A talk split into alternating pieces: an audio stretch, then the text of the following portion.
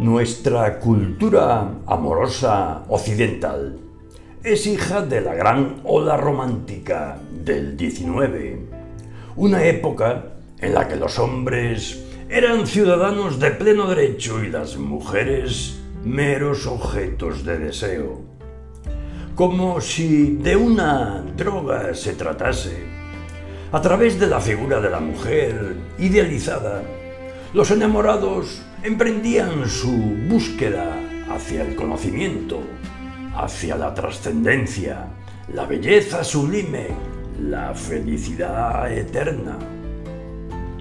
La imagen estereotipada del romanticismo que compartimos proviene de una época de abundante creatividad literaria y artística en la que los hombres son los artistas que escriben, que piensan, que pintan, esculpen y aman.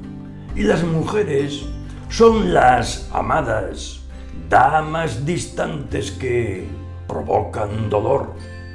Los románticos no se enamoraban de campesinas o de proletarias, sino de princesas, mujeres etéreas confinadas en espacios asfixiantes, féminas imposibles de alcanzar por diversos motivos. Están casadas, comprometidas, están reservadas a hombres de mayor rango. La posición del sujeto femenino en el romanticismo fue muy contradictoria porque Pese a las ansias de libertad e igualdad de los románticos, estos seguían refiriéndose al sujeto masculino, al hogar del ser humano. El sujeto femenino, en realidad, era objeto de deseo, de devoción, más que sujeto de pleno derecho, como sucedió en el siglo XII con las damas del amor cortés, objetos de deseo y admiración encerradas en palacios y castillos. Por una parte, el romanticismo parecía fomentar la participación de las mujeres mediante la revalorización del sentimiento y la individualidad que hasta entonces habían sido considerados despreciativamente como cosas de mujeres, debilidad del espíritu, flaqueza de voluntad. Así, fue un gran avance que los hombres comenzaran a hablar el lenguaje sentimental de las mujeres y lo embellecieran, pero de algún modo se reapropiaron de ese mundo en el que brillaron como grandes artistas relegando a las poetas, pintoras y escritoras románticas al anonimato o a esconderse tras seudónimos masculinos. Fue el caso de Amadine Aurore Lucille Dauphin, que triunfó como George Sand. Los intelectuales románticos a menudo se burlaron de las creadoras minimizaron el impacto de sus obras y criticaron con saña su condición de mujeres cultas.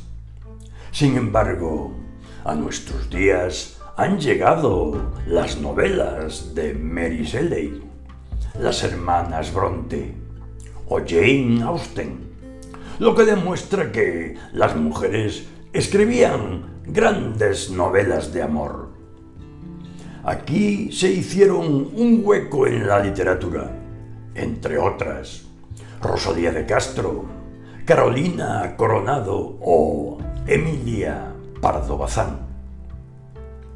A medida que retrocedía la costumbre de imponer un marido a las jóvenes, éstas soñaban con integrar el amor en su vida matrimonial aspiraban a mayor intimidad en las relaciones privadas, a oír hablar de amor, a expresar sus sentimientos. En el siglo XIX no hay muchacha que no sueñe con enamorarse, con encontrar el gran amor, con dar el sí al príncipe azul. Probablemente a causa de que el romanticismo sentimental femenino se vio exacerbado por un frenesí de lectura de novelas románticas publicadas por entregas en las revistas femeninas. En aquel tiempo proliferó toda una literatura destinada a las mujeres, centrada en la vida de pareja, las pasiones y el adulterio.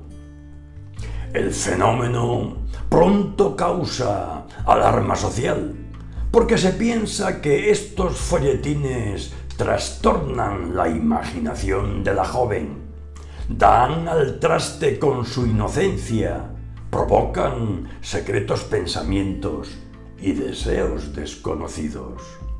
Por ello, resulta imperativo controlar lo que se lee en las familias burguesas, los padres prohíben a las muchachas la lectura de las novelas de Loti, de Bourget, de Maupassant, de Zola.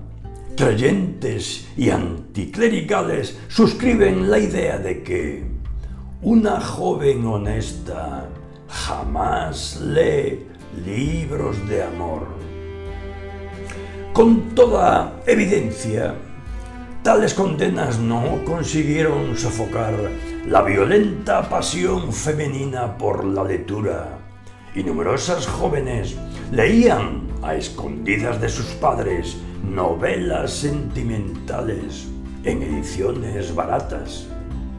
Son muchos los teóricos que afirman que las mujeres en las novelas románticas modernas poseen gran poder porque son independientes e inteligentes y poseen una energía arrasadora, como es el caso de la protagonista de la novela Cumbres Borrascosas, la más inconformista y brutal de la primera mitad del siglo XIX fue escrita por una mujer de 28 años que se llamaba Emile Bronte, quien descubre una verdad que espantaba a la moral victoriana de su tiempo. Los hombres y las mujeres son iguales y ambos aman con la misma pasión. Sin embargo, lo curioso de los escritores románticos es que creaban también personajes femeninos poderosos, aunque siempre las condenaran a la muerte o el ostracismo. Es el caso de Emma Bovary, de Ana Karenina, de la Regenta, de Carmen, Castigar su libertad individual y su desbordante apetito sexual y amoroso es una especie de catarsis, una forma de ahuyentar el miedo masculino al poder devastador de la fémina insaciable.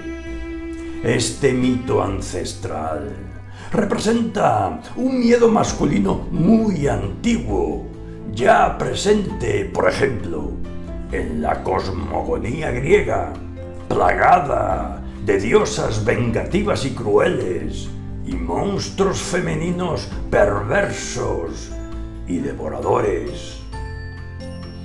En el siglo XX, los personajes femeninos se dulcifican y se pretende instaurar en el colectivo imaginario el estereotipo de la mujer buena, abnegada y entregada por completo a la aventura del amor. Probablemente la única aventura que va a vivir en su vida. Sin embargo, hemos de destacar que este proceso de invasión del amor romántico en la vida de las mujeres solo tuvo lugar en el seno de las clases medias, ya que las mujeres trabajadoras eran en su mayoría analfabetas y no tenían tiempo de entregarse al ocio romántico, ni necesidad alguna de mitificar el matrimonio que no las sacaba de pobres. La realidad era que muy pocos proletarios y obreros podían casarse. Recuerden los míseros sueldos y las interminables jornadas laborales que sufrían. Las mujeres que anhelaron el amor romántico fueron aquellas que no tenían doble jornada laboral, ni ancianos, ni enfermos, ni decenas de chiquillos hambrientos pululando a su alrededor. Solo con el desarrollo de las clases medias y la globalización en la era de los medios de comunicación de masas, el romanticismo se ha extendido por todo el planeta, gracias principalmente a la industria cinematográfica de Hollywood y sus happy end, representados simbólicamente a través de la boda, el día más importante en la vida de una mujer.